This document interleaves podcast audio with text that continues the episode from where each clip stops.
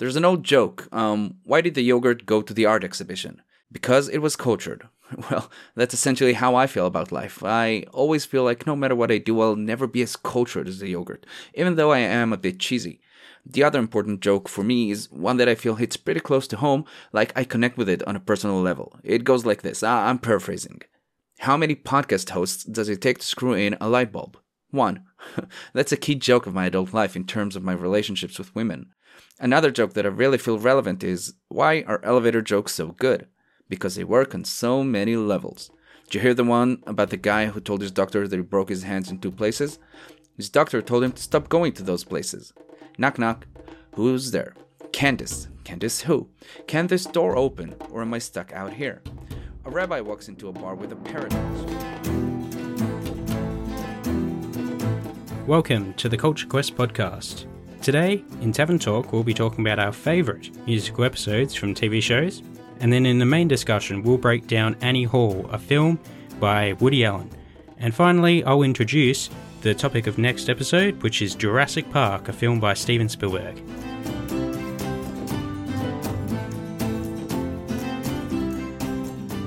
Hello, and welcome to the Culture Quest. We are but humble adventurers, and now we're all okay with being in a club that would have us as members. With me, as always, are Peter Hello. and Barrio. I say, I mean, I mean, hello. That was that was a weak try at Woody Allen. uh, yeah, A weak try is better than no try at all. yeah. And I am Ynon. Thank you, the listeners at home, for taking part in our noble quest. Today, we'll be discussing Woody Allen's Annie Hall. But before we do that, let's do some tavern talk.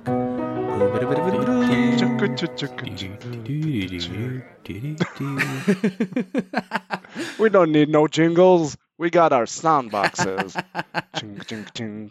In today's Tavern Talk, we're talking about our favorite musical episodes from TV shows. As you may know, a lot of TV shows have this kind of episode. It's usually either an episode with a story that is kind of consistent with the rest of the show, or it might be a, more of a standalone kind of story.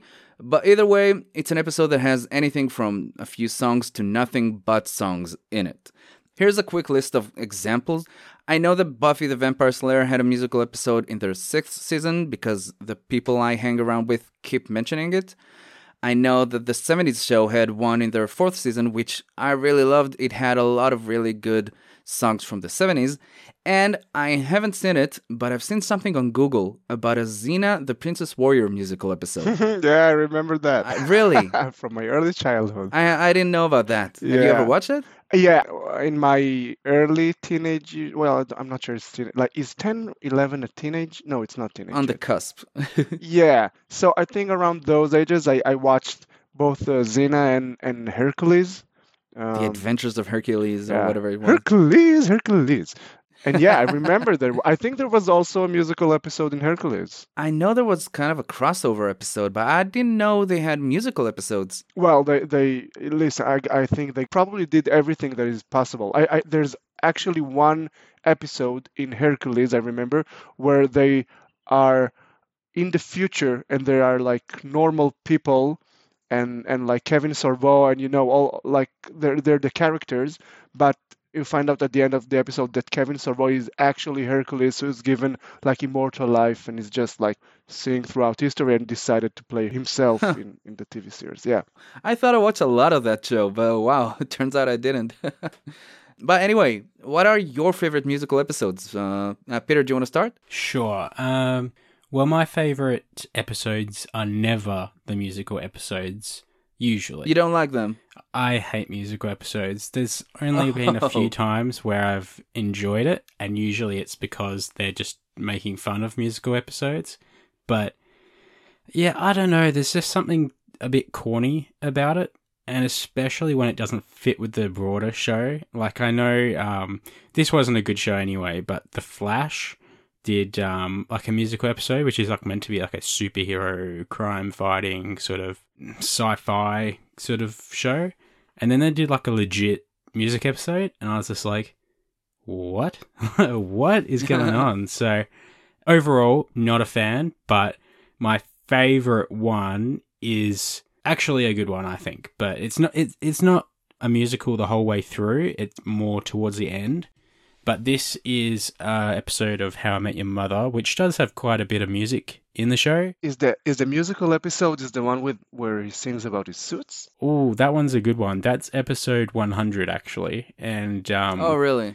yeah, that one's probably like the most popular sort of song maybe um, that they've done, and um, that one really shows how good Barney is or Neil Patrick Harris is at singing because yeah, he's he's crazy talented. he's legitimately done vocal training and he's a legitimately good performer and singer. But then, say Alyson Hannigan, um, Lily, she was like petrified of singing on this like hundredth Really? episode. Yeah, and um, so they gave her a line, but it was like one small sort of line to say. So everyone else had to Huh. do more. But um, no, that was a good one as well. That would be my runner-up. But my favorite one is just um, Slap Bet, which Slap Bet is sort of like what most How I Met Your Mother fans think is the pinnacle of the whole series. But basically, Robin has this secret which is revealed at the end of the episode because, and it all starts because she doesn't want to go to the mall. So everyone is saying, hey, let's go to the mall. And then Robin's like, uh, no. And then obviously Barney is the one that wants to find out the most because if anyone has a secret, Barney wants to find out. And he signs up for a slap bet, hence the name of the episode, with Marshall. And Marshall says it's because she was married in a different country and um, she was married in a mall and she doesn't want to go back to a mall. And Barney says it's because she did adult videos. And um, basically, it gets to the end and it's revealed that she was once a pop star in Canada when she was like young, sort of late teens, I guess you could say.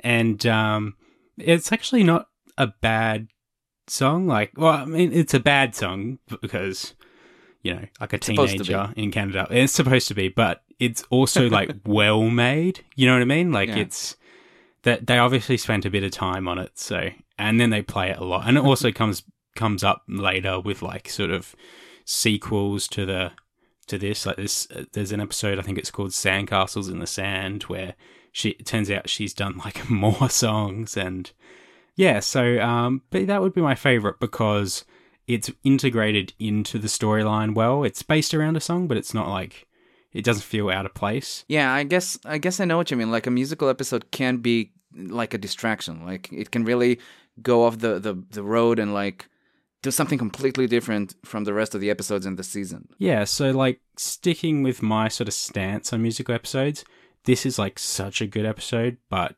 it's also a musical episode, so that's sort of where I where I draw my line in the sand, you can say. If you want to see something amazing, do a YouTube search of uh, Neil Patrick Harrison and the Tony Awards show. I don't think I've seen Yeah, it. well, he got a couple, but there's one that is just amazing. I, I think I watched it like 40 times. Just out Wow. of this world. Yeah, just YouTube uh, bigger. The whole concept of of the entire song is just to do it bigger, and it starts very small and just explodes in this carnival of musicals and just amazing. I'll link to it in the show notes. Yeah. But if we're talking about Neil Patrick Harris before we move on to yours, Barrio, I, I have to ask: Have you guys watched um, Doctor Horrible sing along blog? No, I have not. Of course, of course. I, I, it's great. It's great. It's just Yeah, it's great. It's like this. Uh, where I remember in 2008, I think there was this writer guild's shutdown or whatever it was, uh, protest. I think it Yeah. was, and Joss Whedon just he wrote this three episodes. I think all in all, it's like 45 minutes YouTube show called Doctor Horrible's Sing Along Blog. It stars um, Neil Patrick Harris as Doctor Horrible, and his arch nemesis is um, Nathan Fillion from Firefly. and uh, there's a bunch of other kind of uh, uh, familiar faces there, and it's like 45 minutes. It's really cute. It's not the production isn't great because like I don't think they had like this amazing budget or anything, but really good songs, really sad story. Like I think it's one of the best things that I've seen. Yeah, I agree. I, it's awesome, and I think like part of it being so awesome is that you can feel it's low budget and small. That's part of its charm. Yeah, I agree. Uh, I'll put that in the show notes as well. But Peter, you have to see this. Uh, what about you, Peter Barrio? What's your uh, favorite musical episode? You, you can't even tell us apart anymore. Huh? I was uh, I was kind of uh, on the fence with two. First, the first one that came into mind is uh, Scrubs musical musical episode, which is great. Yeah, I agree. Um, especially if you follow this the whole series, it's very it complements like the different characters from a hospital with corrupted management. There's uh, this cynical nihilist doctor, uh, Dr. Cox, which is the mentor of, of JD, which is the, the protagonist, I guess. They got also like this duet there, and, and JD got this really disturbingly close best friend and, and they also have a song called guys love and um, which is totally a platonic of course and and and just great great combination of uh, you know good music and and funny really funny lyrics Yeah, I love that episode. um And it's kind of one of the only musical episodes that has like a good excuse of being a musical episode because like they have this patient who's something wrong with her head and they don't know what it is, but everything she hears is people singing. So everyone around her, as long as you're in the same room as her, you're singing a song. So it's a good excuse to having a a, a musical episode. yeah and i th- and i remember they they keep testing her and at the end they they find a way i think to fix her and and then suddenly everything stops being musical and it's and it's very sad it kind of ends like in a sad tone that Yeah, um yeah, you're right. I remember that. Yeah. Yeah. Um, the other one is um, there's actually a cartoon that I got into a couple of years ago, I think, called Steven Universe, which starts very small and naive and, and kind of grows into this really interesting plot. And, you know, it's a, it's a TV show, but it, it got like very interesting motives, especially regarding uh, uh, gender role, which I think have a Mm. very very interesting um, message. And the episodes are very short. I think they're between 10 and 15 minutes, something like that. Mm. And there's a musical episode, which is, you know, like when you have episodes of 10, 15 minutes, it's kind of hard to squeeze everything in. So the songs are really short. Um, but they got a really great one, very touching. You know, most uh, not really funny songs, but they got a couple of things that that really sticks with you. I still hear the soundtrack of that show. One of the creators of that show, well, the creator of that show is also the one who's writing the the musical bits.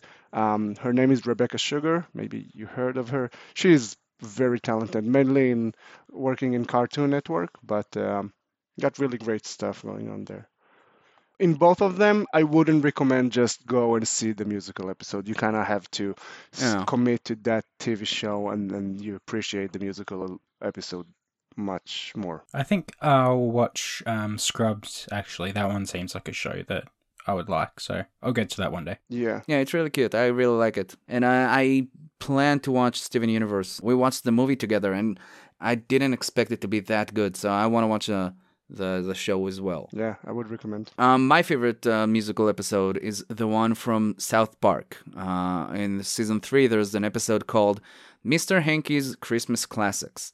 And it doesn't actually have a plot as an episode. It's basically a collection of Christmas songs sung by the South Park characters.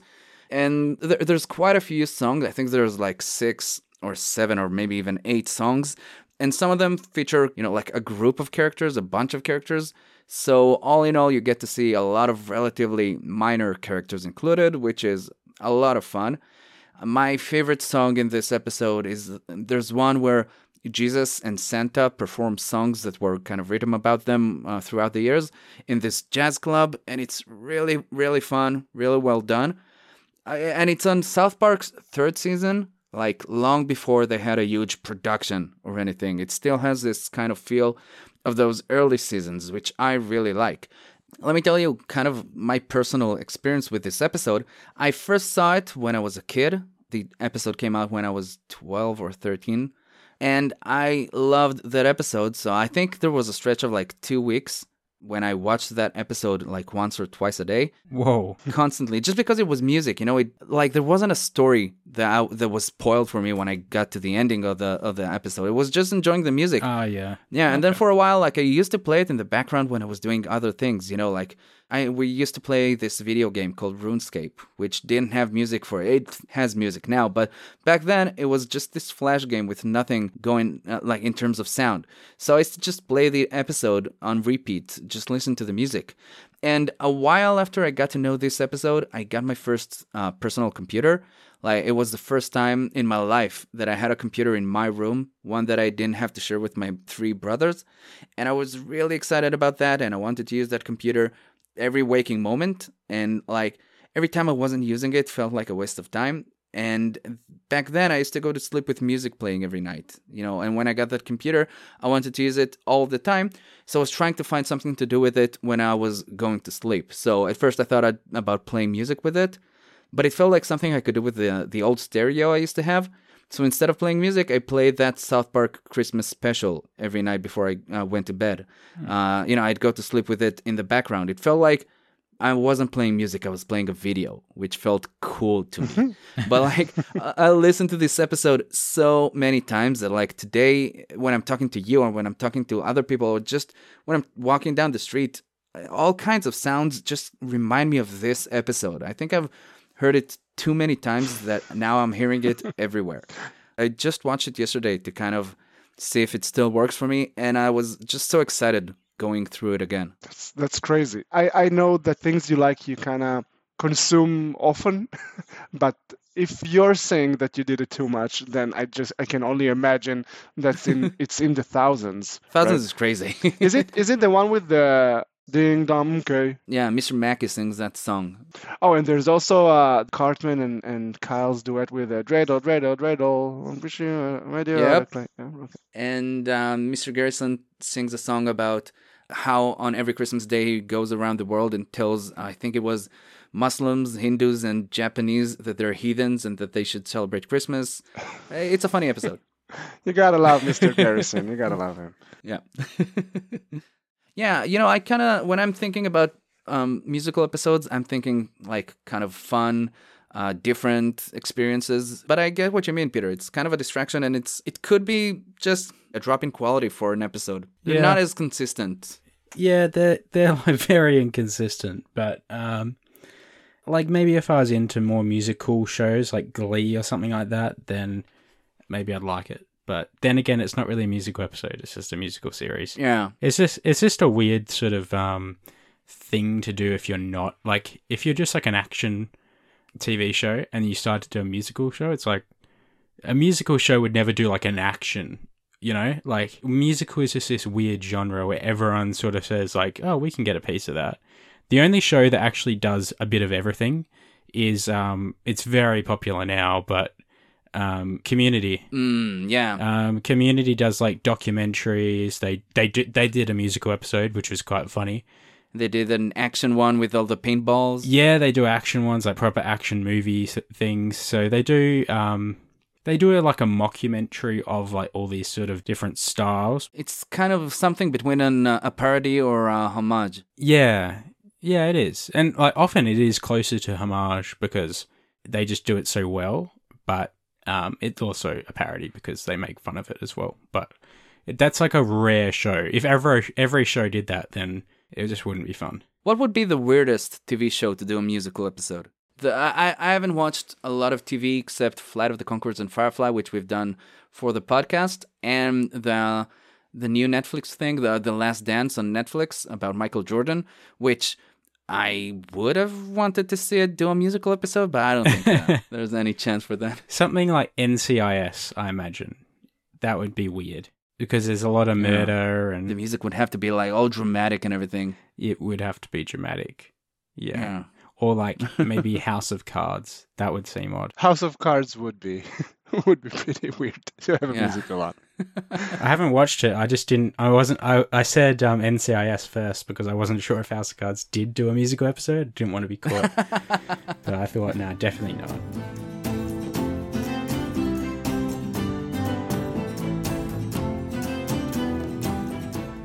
So today we're talking about Annie Hall, a Woody Allen romantic comedy from 1977. In the movie Alvy Singer, which is played by Woody Allen, he is a comedian from New York and he kind of takes us through his life, mostly his adult life, in what seems to be an attempt to find the reason why he can't find happiness. We meet Alvy at a pivotal point in his life, which is kind of a few months after his relationship with Annie Hall, uh, which is played by Diane Keaton, uh, has ended. He also tells us about his two failed marriages that came before that, and a little bit about his childhood. And Alvy's character is kind of a neurotic, uh, a bit paranoid. He's been going to a psychoanalyst for 15 years. He kind of constantly self analyzes himself. I think that the main thing about him is the fact that he can't seem to accept anything good in his life. Like, whenever anything nice happens, he finds either a, the negative side in it or a way to distract himself from it. And on the other hand, the, the other main character, Annie Hall, she is a very positive person. Her head's in the clouds sometimes, uh, and she has this kind of funny sense of fashion, which is something I had to have someone point out to me. Uh, but, you know, she's smart, even though she's a bit unconfident, at least in the beginning. And she also sees a therapist, but, like, all in all, she seems to be kind of level headed. And, like, this movie is considered to be one of Woody Allen's best films, if not just the best. Uh, from what I've heard, it is one of the earliest movies of the rom com genre. At the time of its release, it wasn't kind of in the norm to mix jokes and funny moments with stories about relationships in a movie.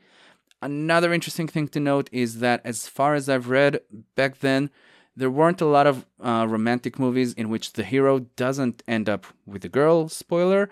And also, like Allen uses a, a number of very creative storytelling techniques, which I think make the movie interesting on a on a different level than just story or or morale or whatever. What what do you guys think of the movie? I thought it was really funny, and it was um, it was a little bit all over the place for me, but I kind of felt like I was on the same page as Alvy. Just the jokes really clicked for me. It's just like the quick wit, like really quick wit, and just the lack of regard for people falling behind. Like if if you're not going to get a joke, he doesn't dumb it down for you, and I thought that was really cool because you like nowadays they feel like all the jokes are so just thrown in your face. You know, like all the Marvel movies and stuff like that. All the jokes are so explicit. But this one, like if you haven't seen or read something in particular, he'll still say the joke. And I don't know, you miss a little bit because obviously you kind of read everything. But I think it's worth it because you actually get some sort of like deeper, or maybe not deeper, but more interesting sort of dialogue. And I think um, the dialogue is pretty much what holds it all together. Um, Mm. Like it's not just talking between action scenes, and it's not trying to prove a point or anything like that. It's really just two interesting people um, living their lives. As I said, it was all over the place for for me, but I still really enjoyed it. You kind of came with higher expectations, I think, than at least me. Did the movie meet those expectations to you? Yeah, I didn't really think about it like that, but I did come with high expectations because not to bang on about How I Met Mother too much, but Ted always goes on about this movie, and I assumed I'd be sort of if Ted likes it, I always felt like I'd I'd kind of like it, and um and don't get me wrong, I did like it, but I felt like there was probably more to the to the lore that um like L O R E that Yeah. um, I didn't get. Like it seemed more majestic a movie without having seen it. I always thought Annie Hall, like it's it's Annie Hall, and I thought it would sort of blow me away, and Mm. it didn't blow me away. It was a fun thing to watch. It's also pretty short, so um, it, I definitely didn't feel like I wasted any time, but Yeah. um, it was sort of just it was just a very amusing, you know. And like if you Yeah. make a really great film, people don't say, "Oh, that was really amusing." Like they'll say, like, "Oh, that was amazing. That was inspiring," you know. Like, but for me, I really have to stick with amusing. So because it, it it keeps it solidly in like positive territory, but it just it's not gonna reach like the heights of some other stuff. Barry, what do you think? I liked it. Well, first of all, I think it's got this uh, Woody Allen vibe that everyone keeps mentioning, and and it holds up. I think it it brings something that is that still to this day. I mean, the movie is from '77, right? And it's surprising watching it, you know, a, a good couple of decades after, and that it still successfully kind of talks to something that we can all relate to. And it's actually very funny, I think. When I try to think what I like, usually my problem with old movies is the rhythm, right? Like, I really like Star Wars. I think my issue with the old movies, you know, the the original trilogy, is kind of like the rhythm of of the actual movie. This one, maybe because it was short, and and it was all over the place, but you always felt that it draws this uh, point to each scene. If the character says something, it's either for for the plot or because it's funny, and there's no like idle talk, and it resonated with me. I, I like that. Um, I, I found most of the jo- jokes pretty funny, and the general plot uh, kind of kind of relatable. I agree that um, that it's not a masterpiece as as you would kind of tend to think. But you know, Peter, uh, like even in in How I Met Your Mother, they they kind of adore this cultural milestones, uh, like Star Wars, like Annie Hall, because it was tremendous at at that time. And I guess today we kind of have like different standards. So I think I, I kind of prepared myself for something that is a, that it will be uh, harder to associate myself with.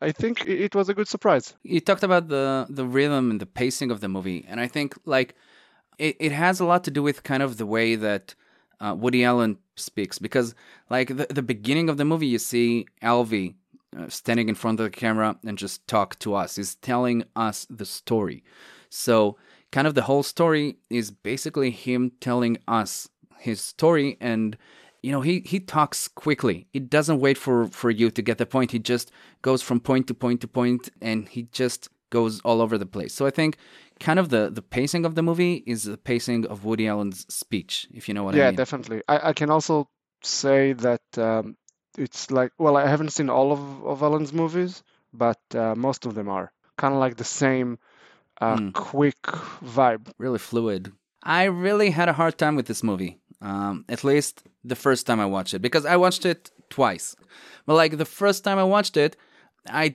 didn't like any of the characters i think that there's like nothing deep in terms of the story i thought the, the writing was witty like i thought it was a funny movie i really liked uh, all the kind of interesting things that woody allen does throughout the movie in terms of storytelling but like I it wasn't enough to make the experience really positive for me. And like you said, Peter, it's not a real long movie. Like it's ninety minutes, even Yeah. eighty-five, something like that. And by the end, I kind of lost interest, and I was just waiting for it to end. And I knew that I was probably missing something, and that like I was still going to read about the movie and try to figure out what I'd missed. And after kind of having it explained to me by a few, you know, like YouTube videos and movie reviews, I think I understand the movie a bit better now. Definitely not perfectly, but better. And I still, I, I, I still don't really connect with the movie on like personal level. But all in all, I kind of I like the story. I like what the, the I think the meaning of it is. And like every time I think about that movie, or at least about the story, about what I think the meaning is, I like it a little bit better. Uh, all in all, I like that movie. What did you think the meaning was? The the meaning of the movie was? Uh, all right, so here's what I think the movie is about. I'd like to know what you guys think about it later. So, uh, like as I've mentioned, I think that Alvy uh, disrupts anything good that happens to him. Like we never see him enjoy anything for for a minute. You know, either with his ex-wives or or you know, the moment that things seem to go great with Annie. Like after they say "I love you" for the first time, he freaks out about moving in together and and everything starts to break apart right then. And he starts picking on Annie about the most mundane things, about the smallest things. And um, like in the end, he doesn't get to be with Annie, but I think that in the end, he seems to learn from the experience. He grows, and maybe he'll be able to find happiness in the future. You know, I think it's a movie about the fact that he his lack of happiness comes from within. You know, it's the way he experiences the world, the way he looks at it that blocks him from finding happiness. Yeah, that's what I got from it as well. Yeah. Like one of the first things he says in the movie is that he and Annie broke up and he can't get his mind around that. And in the end, we see him kind of coming to terms with it, you know, uh, maybe even gaining this optimistic point of view. Did you guys know that the movie was supposed to be called Anhedonia? It was the working title of the movie, Anhedonia, which means inability to be happy. Hmm, interesting. I feel like I'm the one that keeps going on about hedons and all this stuff, so I feel like I should have known that. But um, yeah, and I'm glad they changed the name because Yeah. anhedonia just sounds like continental philosophy on steroids. So no, Annie Um, Hall is, Annie a, is a Hall is classic much better. movie name. Yeah. yeah, it it does explain a lot. I always felt like the theme was self sabotage. Like Yeah. just as soon as he's going well, he just trips on his own feet, and you know. Yeah. And sometimes I and I feel like it was almost not deliberate, but like just just brimming on his subconscious. You know. Yeah. Like as soon as he recognizes everything's going well, he he sort of just freaks out a little bit and just needs something else to go wrong. Yeah. Throughout the movie, he's really self centered. He can't be happy for anyone else for anything good that happens to them. And he can't be happy for anything that happens to him at all. I think the the movie kind of starts with it. He doesn't want to be a member of a club that will have him. So that's kind of like the the theme, the entire movie, where where he's frustrated by that and and he keeps getting hurt by it because every time he's onto something good, it seems unworthy to him because he doesn't want to be a part of, of that club. And he doesn't want to be with any girl that likes him. Yeah. Yeah. Uh, and and the moment she goes away and he's not fit for that club anymore, then he wants her back. He wants He back to wants to be back so Yeah. badly. Ah, yeah. yeah, that's that's a good analysis. Yeah. Yeah, I totally missed it like the first time I By the way, it. I think that I don't the way I got it, and it's interesting to hear that you think that uh, he kind of changed. But my take is that he did the, the character didn't really change. I mean, because the movie ends in him saying, you know, the joke with uh, my brother thinks he's a chicken, and then the doctor Mm. says, then why won't you commit him? And then you and then he says, well, I would, but I, I, need, the eggs. yeah. and that's kind of like uh, Woody Allen saying, "I understand that relationships are a mess, and it's hard, and I'm gonna, and I'm gonna get affected by it, but I need it anyway." It's kind of like reconciliation with with the fact that it's never going to be okay. Like he, I don't know. It's kind of like you, you know, it's it's accepting the situation instead of of being miserable by it. Yeah. It's accepting it but not changing it. Yeah, that's kind of like what I got. I don't know. I thought the in the end there was this a montage, you know, of all. It's like he remembers all the good moments he had with Annie, and then they go their separate ways. And I thought of it as kind of a he he accepts that the relationship is over, but he he still gained something along the way. You know, like uh, the fact that he is able to see the good in life, even if it's in the past, even if it's over allows him to kind of look beyond the bad things in life. That's how I saw it. No, I th- I think that's pretty spot on. And I like that. I like that. I I totally, like I said, I totally missed it the first time I saw it. I didn't think there was anything to the story. I thought that the the movie was a platform for Woody Allen to place himself, you know, among a lot of beautiful, tall people, talented people, and tell jokes and be like the funny guy. So I thought it was a lot of self, like uh, uh, just masturbation for Woody Allen. But it's sex. It's sex with someone he loves. Don't uh, don't sell it short. that's the only line in the movie that really really annoyed me he he tells annie that the classes she's taking are like masturbation. Like he knocks off masturbation. Mental masturbation. yeah and then she says uh, I, I don't remember but the, she says something bad about masturbation and he says don't knock masturbation off. It's sex with someone you love. But like just a second ago you knocked it off yourself. I, I don't like that. No, I, I like that actually. That and also coining the term mental masturbation is is funny because Yeah. I hear that term Yeah. like thrown around a lot. that's that's the character of Woody Allen throughout the movie. I mean, he's keeps saying things and they're opposite. He tells her to go to uh, and study like adult courses, and then he says they're trash. And uh, yeah, he, he like keeps contradicting. That that's his character. He's, yeah he's just. you're right I guess that's part of his comedy, you know. Yeah, you're right. But I, for some reason, a lot of these kind of contradictions and a lot of things that are supposed to be kind of clear to the viewer didn't work for me. I, I- don't think it's a problem with the movie because people love this movie and people get this movie. But I, I for some reason, I just didn't get it. I needed every bit of it to be explained to me. Okay. You know? Yeah, that does make sense. I felt like I was sort of a little bit more relaxed in terms of I was happy to miss a few jokes as long as I felt like I was having a good time. And I feel like I got a, enough of it to really sort of enjoy myself. And there were like some really easy jokes as well. Like it's like it's not like you had to be like a physicist to understand everything. Like there there was some like the one how he's talking to the young Christopher Walken Mhm. and he's just like um, having this absolutely weird conversation with him and he just says um, sorry i've got to go but i'm actually due back on earth Yeah. and and then they get into the car later on where um, Christopher Walken, um, I forget the guy's name, but um, he he was talking about like when you go past like cars um, and you see the headlights and you just think about for a second just like swerving in front of them, and then they go in, um, they do this sort of panoramic view of the the car and. Then you've got him driving, and he's just smiling, and Annie's just like distracted, and then like you see like the headlights and you see um you see Alvy just like sweating, just like keeping an eye on the on the headlights. I thought that was like that was like pretty easy to get, but I don't expect like a 1977 movie to be so sort of on the comedy, you know?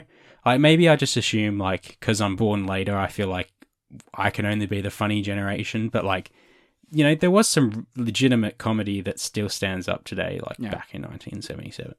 And also, I want to mention like we we've actually seen a few movies, not not from 1977, but we've seen Jaws, which is 1975, The producers. and then we saw the producers 67. So we Yeah. have a little bit like we're slowly building up the timeline. Yeah. But like if you compare this to Jaws, two years apart, like Jaws does feel like the jokes just don't compare to Woody Allen. Like the Woody Allen jokes are like Yeah. way more interesting. Yeah. Like the the dialogue is like the best bit. Jaws is obviously um like cinematically shot to perfection, Yeah. but it's um it, it doesn't hold up um compared to the dialogue of Woody Allen. Not at all. So as much as as much as it was a bit messy around the sides, like I could see how people really like the film if they've watched it a lot and it, it's like a bit of a cult sort of following. Like I, I can imagine just if for for people like us, if we just want to see it once, we might not love it. But if you grew up with this film and you can remember all the lines, I can I could imagine this being a sort of like one of those imperfect films which you sort of always come back to. Yeah, I agree. Here's a a couple of details that I I, I think they're really minor. I like. I don't think they're as meaningful as I'm going to talk about them right now, but they really made the movie more endearing to me. Like the first one is those scenes where he's, you know, you see Alvy walking down the street and he basically talks to us. He's telling us like how confused or or how frustrated he is. I think it happens once when he and Annie, I think, break up and he puts her in a taxi and then he she drives away and he's talking to us. But as he's talking and he's telling us about all the things that bother him, random people in the street are kind of talking back to him and kind of giving him answers, you know, and it's like mostly the correct answers, what what a normal person would feel. That and the fact that when the movie ends, the the last scene, the the scene where they go their separate ways and the movie ends, that's shot from within like a restaurant from an anonymous kind of viewer. Like you don't know who's looking at them but it's it feels like you know you're just looking at a couple of people and it's like a huge moment in their lives. You know they finally managed to kind of move forward with their lives but you're just a random uh, viewer. So the fact that like you're a random viewer you're looking around and it can it can happen to anyone and the fact that the, everyone on the street have answers to what frustrates him it, it adds another meaning to the movie which says every one of us deals with these kind of things you know it's not that Alvy Singer is special we're all going through it which i, I really liked Yeah, I did enjoy that bit actually. That they do that quite a lot. He breaks the fourth wall very often yeah, like systematically Yeah. all the time. And um, yeah, it kind of brings you in to the movie a little bit more. Like, not many movies do break the fourth wall, but when they do, like, I know the biggest, the biggest movie to break the fourth wall recently was the Deadpool yeah um, movie, but that felt like a really big deal. This one felt like very just casual. Like like there when he was, was speaking, no there yeah, like there was no wall. Like he was just speaking. Like it felt like he was breaking the fourth wall, but he also wasn't because he was just talking to himself. And you were breaking the fourth wall in, in this weird sense Yeah. where Huh. you were seeing something you weren't really meant to see. yeah, that's a great way Yeah. to say it. Yeah, you know, you know, put I didn't, I didn't think about the last scene um, as you presented. That's that's really great. I, I, I, I now understand the last scene like in a completely different way. Like it even makes it more relatable, you know, in a way that that you kind of glance at, at the universe and the universe kind of glances back at you. I think the in movies that are kind of you know in this genre, in this kind of rom com genre, especially in ones that are told from the perspective of the male lead, you're usually kind of supposed to fall in love with the, the female lead. You know what I mean? Like, um, here's some examples. There's like Clementine from Eternal Sunshine of the Spotless Mind, which she's so charming, and and Summer from 500 Days of Summer, and there's uh, Amy from Chasing Amy, and maybe even Samantha from her, even though you don't see her th- at all throughout the movie. But those are like characters that are presented in a light that makes you fall in love with them, you know? But here, I didn't really feel it too much towards Annie. Uh, like I thought she was cute, she seemed fun, uh, but it's not that I didn't want her. You know, I, didn't want her to be happy in the end and, when the movie ended. But like, I, I didn't feel like I could connect with her in real life. What What do you guys think about her character? I think that both characters, or even all of them, are non-relatable in first sight. All of them are, are eccentric, you know. Even if you take Allison, I think his first wife in the movie, she's she's also also weird. I really liked her. Yeah, I liked her actually. Yeah, but, but she's not. But I don't think she's relatable. I mean, she she's kind of seems like cold and distant to begin with, and I don't think you were supposed to kind of uh, connect with her too much. Yeah, yeah. I think like I guess in most uh, comedies, like most of the characters are kind of like um, characters, like like they kind of pre- symbolize or maybe represent a, a, a typecast of, of of someone that you know. Um, Like you can say, like you know, at first when I saw Woody Allen, it, it reminded me of a of a friend that always imitates Woody Allen, and but but also but also um, when seeing um, Annie, she she also reminds me of someone. I mean, she's she's definitely not the same the same person, but it's uh, like you recognize that even though you don't necessarily sympathize uh, with her. Um, so I agree. I think that's ge- in general like all the characters, and and I think that Annie, as one of the leads, is it's it's more significant that that you don't really you you don't really get on on the vibe of of that character. Like she starts very shy. I don't know. You you kind of get the feeling that she's um, uneducated because because uh, Singer kind of tries to push her towards uh, you know adult Yeah. courses or something like that. She he always buys her books and stuff. Yeah. She always felt like to me like she was educated or like she was at least smart, but she never really expressed it. And like um and Alvy was like he just want it's not like he wanted her to be smart, but he wanted her to look smart, you know? Like it was all about the image, how people looked at them. Hmm. Like he couldn't be seen to have a dumb girlfriend. How'd you like uh, her character, Peter? Um, I quite liked her actually. Like weirdly enough, um, I thought the fashion was actually kind of cool. Like, I, like that's obviously what she's known for, so it feels a bit cliche pointing out. But yeah, I don't know. Like, it was a kind of a. It really defined a character for me. Like the just the way she was a little bit, um, not flaky, but um like it, it, it's exemplified in the scene after the tennis where she's just like oh are you going uptown and he's like um no i'm going downtown she's like oh i'm going downtown like she's sort of flaky but she's also sort of just um really free spirited Yeah. just doesn't doesn't really need to have her finger on the pulse and the fashion just seems like she never really noticed other people dressing she that's just how she just wanted to dress Oh. and um, yeah, she rocks it. So um, I didn't really feel connected to her a lot. I don't know if it's just because it's an older movie or something, and girls sort of dress differently or they look a bit different. But I don't know. Like, I didn't really connect with her too much, but I didn't really feel like that was the point. I feel like I feel like Alvy connected with her, but I feel like um I feel like Alvy was also sort of didn't really get her at all. Like he just wanted to sort of force her to be, like do this college stuff and like um sort of be the person that he wants to date Mm. whereas Annie just wasn't really having it. Yeah, I don't know. Like I feel like Alvy did obviously like her a lot and like I feel like maybe in time like w- and with wisdom he'll understand that he really did like her for who she was, but like he was always trying to change her. So I don't know how if if I could I could see an argument being made that Alvy didn't really connect with her either. Yeah. Hmm. That's an interesting one. That makes a lot of sense to me now. One thing that I, I, I did like is that like despite the fact that Alvy couldn't find anything in his life that makes him happy, uh, at least throughout the movie, he had a kind of a positive impact on Annie's life. Like he he drove her crazy uh, near the end of their re- relationship and and everything. But all in all, if you look at it, like after she auditioned to sing at that bar, she wanted to quit, and she would have quit.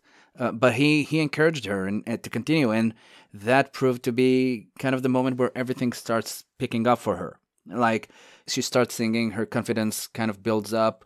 She gets this deal to move to a new place in California, and she records albums with famous people, and she becomes happy. So I think that all in all, Alvy had a positive impact on Annie's life. Does any Annie's wardrobe change throughout the movie? Yeah, a little bit. Like she starts wearing very um mannish, I guess, outfits. You know, with the with Yeah, a vest and a tie, and like I'm trying to think. I think like the last scene she's wearing this white dress where where they meet in LA. and like this pink scarf and these big glasses. Maybe maybe it is kind of a symbol for that. Yeah. I I knew I know that it kind of popped uh, out to me that when they're breaking up, like they go back from LA, um, they decide on the plane that they want to break up, and then they kind of split their belonging belonging belong- Belongings. belong- belongings. Thank you. Um, then they they're kind of wearing matching sweaters. Hmm, I didn't notice that. Yeah, it's it's kind of weird because they look like an old married couple, but they're splitting up. And I try to understand. Well, I don't think it was that mannish, but it's just like look weird. Yeah, maybe her external appearance has like tells us something about her growth. Yeah. I think. Uh, did you guys know that uh, Woody Allen and Diane Keaton used to date a few years before they made this movie? no way. Yeah, you know, I just read. I, I went into Woody Allen's biography um, just before we started recording and kind of went over it, and and yeah, it, it took me by surprise. By the way, I, I also didn't mention, but it um, it also took me by surprise that that's Dan Keaton. Like I watched half the movie, even more, um, b- before my girlfriend kind of mentioned that's Dan Keaton. really, really took me by surprise. I said that's why why she's so familiar. I wouldn't have recognized her, and, like if I didn't know that before. but yeah, Woody Allen and Dan Keaton they used to date, um, and I think that Woody said that a lot in Annie and Alvy's relationship was based on his relationship with uh, Keaton. And there's like a lot of similarities to their lives. He wrote that part basically for her. Yeah, I g- K- Keaton's previous name was Hall before she was Dan Keaton. Oh. Yeah. Yeah. She was born Diane Hall. Hmm. Annie was, you know, just a chosen name for the character. And Keaton said that Annie's character is not exactly her. Like a lot of the things that the character says or does are things that Keaton would never do. But that part was definitely written for her. And obviously, Alvy Singer was a lot of it is based on Woody's life. Woody's also from New York, uh, started as a comedian. Um, th- there's a lot of similarities to their life. does feel very organic though, doesn't it? Yeah. It doesn't feel like they set out. It's, it feels weird that it's even in a movie. It just feels so casual, you know. It feels so like relaxed, and that's kind of why I enjoyed it. I didn't really feel like there was much pressure on it, and the dialogue was just like it felt not like a stand-up comedy, but just definitely felt like it flowed really nicely. Yeah. You know. Yeah, I agree. Like I feel I feel like a lot of movies nowadays are just like, oh well, how can we get from scene A to scene B, you know? And like what what do I have to say? and then do we add any jokes? Do we add any sort of humor? What would this guy do? What would this guy do? This felt like it was almost improv. It just felt like let's see how we can flesh out our characters in this scene and let's see what we can do in this scene. Like there was no sort of like direction. Yeah, things naturally evolved from one point to another. Yeah. Like, like I said, I didn't really enjoy the movie the first time I watched it, but there's no avoiding the fact that there's a bunch of like very creative ways to tell the story. You know, like, and I've seen some of them used in later movies, but they feel very natural here. Um, I think the first one uh, to mention, the first one that kind of happens in the movie, is the one in Alvy's class when he's a kid. Like Alvy tells us about his childhood and about his time in school, and he shows us something that happened to him when that that was meaningful to him back then. I think it was when he kissed that girl, and the teacher got really angry at him. And like suddenly, it's not a flashback anymore. Suddenly, his current self, uh, current older self, is in the scene, sitting in that chair, and he's actually talking with the teacher and and you know and the other kids, and he tries to explain himself to them. I, I loved it because like I I don't think I've seen something like that in other movies, but it's also a, a very interesting way to tell the story because it tells us that he's like still bothered by something fairly minor that happened like 30 something years ago when he was like six or eight or whatever he was. I, I think it's a very inventive way to tell the story. Yeah, I totally agree. I think I think it's it's an awesome scene. I- Scene. I think that's kind of like the Woody Allen magic that um, he and, and you know the, the whole thing is that there's there's an entire scene about sexuality that happens in in like a classroom, like Yeah. with young children, which is kind of weird.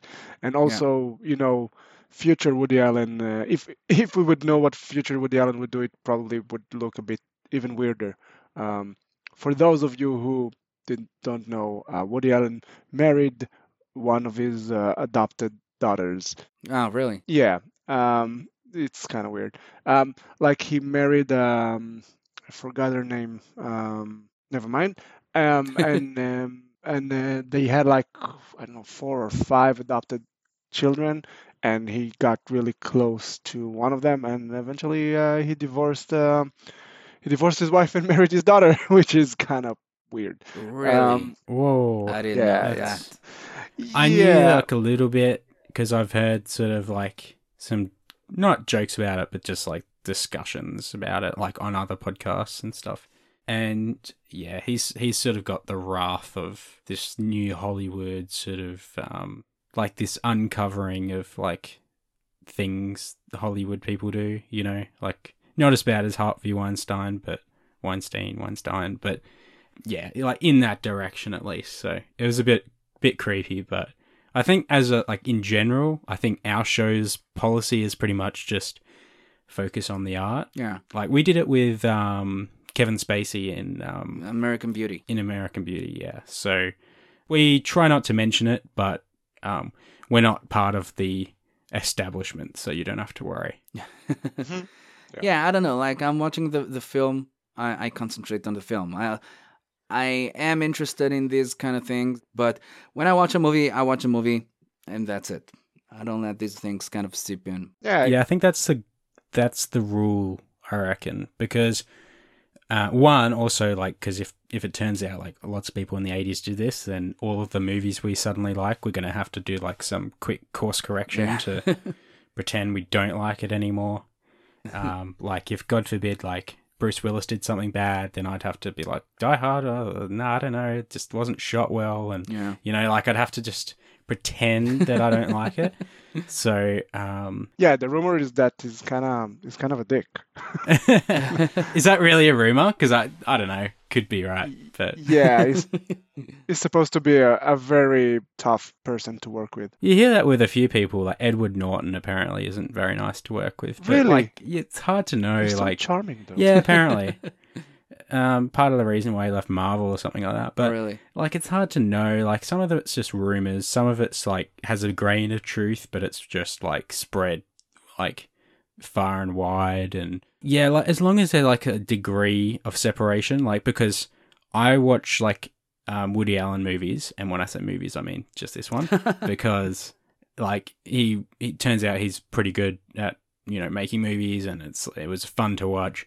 I don't watch Woody Allen movies because of Woody, Woody Allen himself. You know, Yeah. like if he wasn't a good actor, I wouldn't watch it. So like, I I might find it harder if it was like a stand up comedy where like you really are watching the person and you're you know? supposed to Like, feel a personal connection to the, the You guy, are, yeah. not the actor, not the character, the the actor, the performer. yeah, then I would feel I, I feel like I could do that course correction Yeah. where I could pivot and say um I don't know how I feel about that. It wasn't I don't really approve what they did and therefore I don't really get my satisfaction out of watching it. But when there's even like a small degree of separation like definitely with movies because you're acting I guess it could be with music depending like if it was really heartfelt music maybe not but I could see most music being I, I could listen to no worries and yeah so Yeah. I guess those are the two big ones there's not many big stories of like book writers and stuff but yeah, Wait, so so Ed Norton, who played the Hulk, was too angry in Barrio's order. still on this He was too angry in order to stay in Mar- in the Marvel universe. That's funny. He was too he was actually he actually kept on getting angry and that was the problem he was getting he too angry. Oh, so let me give you some more examples of interesting storytelling techniques um, Woody Allen used in the movie. Um, like we mentioned before, he constantly shatters the fourth wall, and I think the most interesting time he did that is when they're waiting in line for the cinema, and that guy behind him keeps talking about films and stuff that Alvy is intensely annoyed about. And he shatters the fourth wall, uh, and, and it gives us a glimpse kind of inside of Alvy's mind uh, he dreams of proving to the world that he's right, even if it's the most minor arguments, you know? Or uh, when Al- Annie tells Alvy about previous guys she dated. Instead of having her tell him about it or showing a flashback, they do this flashback scene where Annie and Alvy actually are walking in. Like you see the, the young Annie with the guy she used to date, and you see Annie and Alvy, today's Annie and Alvy, and they're kind of criticizing young Annie. It's a really interesting way of, really fun way to quickly show the past of the characters, you know, and telling us how today's character think about that, you know. There's uh, the scene where they're on the uh, Annie's building rooftop, I think, and they're talking, and there's subtitles that show us kind of the underlying meanings of what they're saying, uh, which is an interesting Oh, way I love to that that. scene. Yeah, That was yeah, that was the kind of a brilliant scene. Not just because of the subtitles, but the actual like what they were saying. They they just kept trying to like overanalyze and then yeah, you know like they were they were trying to like continuously sort of get on the same page, and they wanted to be on the same page, but they kept misinterpreting each other and like um, having this like self conscious dialogue Yeah. and yeah, that was a really cool scene. Actually, I love that. There's a few more examples, but one that I really liked is the scene where they're, you know, the, the screen is split and you see both of Annie and Oh, yeah. Alvy talking to their analysts. And, you know, they both talk about the same things, but their perspectives are so different that, like, it shows you how the gap between them is huge, you know? It lets us see what both of the characters are thinking about the same things. But I think, like, also in that scene, Annie sounded really, really sensible, while Alvy sounded paranoid. some of these scenes have been used um, many times in other things. Yeah. Like I know, obviously, How I Met Mother's a big one. There, How I Met Mother's like a f- show full of these scenes. Like in the same way that Community is a show full of parodies, How I Met Your Mother's a show full of scenes like this where they do split screens. They talk to each other in the past. Like they even say past Ted, future Ted Yeah. you know, and um, stuff like that. But yeah, all of this stuff was really kind of breakthrough moments for Yeah. film in in this time. There's also the scene where um, where their families kind of on a split screen, but their families Yeah. kind of talk with each other and also kind of um, make the differences show. I think that's what that's kind of what appealed me with uh, with- with the entire movie. It's very it got like very special storytelling, like you like you call it. Yeah. It's very, uh, very, very interesting in that kind of way. It's very creative. It's very inventive, and like, like I said, even the first time when I didn't enjoy the movie, I didn't really like it. I thought that in terms of movie making, really interesting stuff. Really good. Yeah. Say what you want about it, but they didn't copy anyone, and no one's really been able to recreate what they did. Yeah, I didn't watch all the movies, but I, my gut says that you're right about that. Haven't seen all the movies yet. Yet we'll get there. I feel like Woody Allen, or Alvy, I should say, brings this quality of stand up comedians of sort of being a philosopher. Like, I feel like a lot of stand up comedians now sort of play the role of philosopher.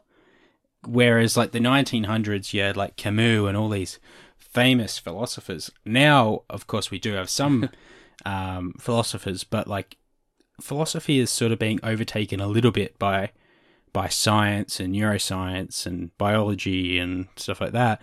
And we're sort of we're always finding new things to talk about, new thought experiments. But I feel like on the what would you say, like less on on the analytical side, more on just the experimental. I feel like this is a very early sort of sign of like stand-up comedians sort of filling that void, you know, like trying to point out the absurdities in the way we live and trying to bring new insights and, and, and say it really quickly as well, not over the course of like books, just like short, witty ways to sort of like they are sort of thought experiments in a way. But um, yeah, I just felt like um, I didn't know that was a, a thing back in the 70s that stand up comedians were like that. I thought they were a little bit more like dad jokes. but it's good to know like it, it started earlier than um, than what I thought. Yeah, there's something about that. Like comedians are some kind of make it, you know, these kind of thought experiments, like you said it, kind of more accessible to the regular person. Yeah. It's an interesting way to think about it. I gotta say that in the last episode, after watching the first season of Flight of the Conchords, I wasn't sure if I'm going to watch. I- I'm still not sure if I'm gonna going to watch the second season. But with this movie, it kind of like I, I'm I'm thinking about watching other Woody Allen movies. I kind of maybe want to dive a bit deeper into into his narrative and and and see if he keeps bringing like maybe new concepts of storytelling and introduce like similar uh, relatable topics. I remember that a couple of years ago, I think I also mentioned it at the end of the last episode. I watched Magic in the Moonlight. That he also, I think he directed it. it he doesn't play in it. Uh, it was just, you know, charming. Mm. That's all, all in all a good experience from uh, from Annie Hall. Yeah, maybe we can uh, maybe we can take them to make some more quests about them, and Yeah. then uh, you know after visiting uh, Taika uh, enough time, then uh, then we move to Woody Allen. Woody Allen, the next Taika Waititi. Blasphemy. Well, to me, this movie eventually got me to think about myself and kind of compare myself to Alvy and, and think about how I would react in similar situations. I think that the main theme in this movie is one that a lot of people deal with in their lives. And while I don't think most people experience it as dramatically or intensely as Alvy did, I think it's an interesting one to talk about. Like, to me, I look at this movie in th- three different levels. Uh, the first one is the movie itself, or like how much fun I had watching it, which wasn't too much. The second is the story and uh, you know the meaning behind it, which I really liked. And the third is the storytelling techniques uh, used throughout the movie because I I thought they were really fun, like watching all of the ways that Woody Allen utilizes to to just tell a story. Uh, I loved it. So, but I don't know. To me, it's kind of a the middle of the road kind of film, which leans a bit toward the good end of the scale. I'm I'm happy we did this. I'm happy we got to watch a Woody Allen movie. Don't know if I'll watch this movie soon again. Well, if we ever do sort of some Culture Quest award ceremony or something in the future, Mm. like I feel like this wouldn't be a contender because we have American Beauty and um, the one I always forget the name of Hunt for the um, Wilderpeople. Hunt for the Wilderpeople. Yeah. So um, yeah, this one doesn't really compare for me. Even Jaws, I kind of preferred more than this. Yeah, But- same here. It was still nice. It was a nice to experience it. Ouch! It's not even in the on the Peter scale. Well, um, the movies were done. The Man on Wire in the 2000s, Annie Hall and Jaws 1970s, and uh, American Beauty uh, late 90s, 1998. But the next one we will do is something Ynon and me have been um, sort of wanting to watch for a long time. But we'll do something from the early 90s, so 1993. And um, this is Jurassic Park. So Jurassic Park features um, is a Steven Spielberg, so that'll be our second uh, movie by Steven Spielberg after Jaws. and um, it's it features Sam Neill, who's been in Hunt for the Wilderpeople. Um, so we've we're familiar with a few things here, but it also has Laura Dern and Jeff Goldblum, and this is another one similar to Jaws and similar to a lot of Steven Spielberg movies, where it's just a massive cultural gap that we want to fill. I'll read the plot because I actually I know a little bit about it, but not a lot. I think it's mostly to do with sort of trying to recreate dinosaurs again, and obviously what follows. But um, a pragmatic paleontologist visiting an almost complete theme park is tasked with protecting a couple of kids after a power failure causes the park's cloned dinosaurs to run loose they kind of skipped over why they cloned the dinosaurs. But well, um, that's that's basically the description of any movie. Oh, like oh, It's what what general. what did where what ran loose? Oh, just a you know a few guinea pigs, a whole oh, and the cloned dinosaur. What There's Like a donkey. cloned dinosaurs? Oh yes, yes. Oh, okay.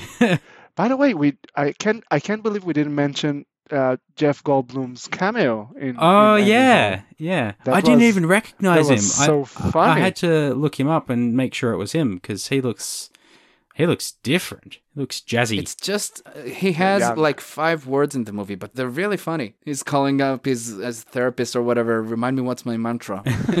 I wonder if it's a reference to something. it's a good question. right, it was hilarious. Uh, other than like the fact that it's a kind of a monster adventure movie by Steven Spielberg, the the score is by John Williams as well, right? He did Jaws, I think. Uh, let me double check. Well, Ynon usually checks those things before saying, so it's No, probably... I'm I'm looking at it up right now. Yeah, so that's another thing. Um, yeah, John Williams did the music both here and in Jaws. Oh, that's really cool. Yeah. I'm gonna watch this movie, you know, like any other movie, I'm gonna try to just enjoy it for what it is. But I'll definitely try to kind of think about similarities between this and Jaws because we loved a lot of things about Jaws. Li- Yeah. Like the way that you don't see the shark and it's still scary as hell. Um, the music that it's it's more adventurous kind of music more than it is Yeah. horror and scary and stuff. There's a lot of things that we loved uh, that I'm gonna try and see if they're repeated here because there's like 20 years between the movies. Dinosaurs have jaws.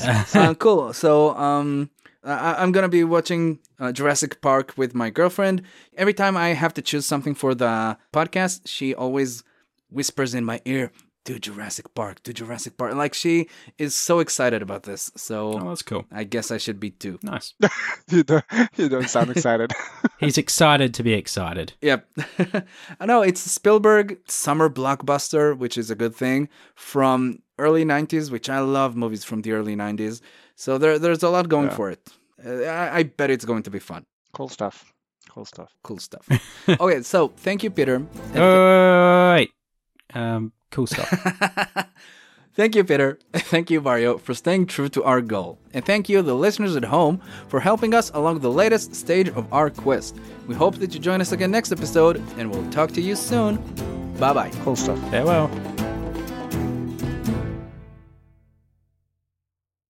It is the wee early hours of the morning here in Los Angeles, but I am still awake because I want you to listen to my podcast. Thank you so much to our dear friends at the Culture Quest podcast. My name is Piers. I have my co host Max, who's currently asleep, but we have an awesome podcast called the Secret Bunker Podcast. I think you're about to hear a promo, and if you like it, go to our website, secretbunkerpodcast.com. That's secretbunkerpodcast.com. But we just wanted to go back to our roots, just the You're talking about it like we're some successful podcast returning to our roots.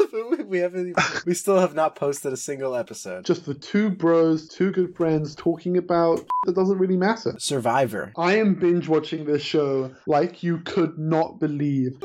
They make it seem like I'm going to be blind for the rest of the season so that we can make fire on the first night. How do you think he has defied age for so long? Plastic surgery. He's giving a bit of his soul to the devil to stay so handsome. and I watched the first few episodes, and then I was like, "How far are you?" And you're like, "Oh, I'm two seasons past it." And I was like, Oh, "Oh, yeah. never mind." Just call it heist. I don't understand why money heist. I think heist might already be a, a, the name of something. But you would never hear the, those words in that order. No. In, it's not how grammar it's like works. as a, as a uh, a burglar, you're like, yeah, I committed a money heist. No, you didn't commit a money heist. You committed a heist on money, perhaps. What does that even mean? And was voted out, not strategically, purely because she defecated in the ocean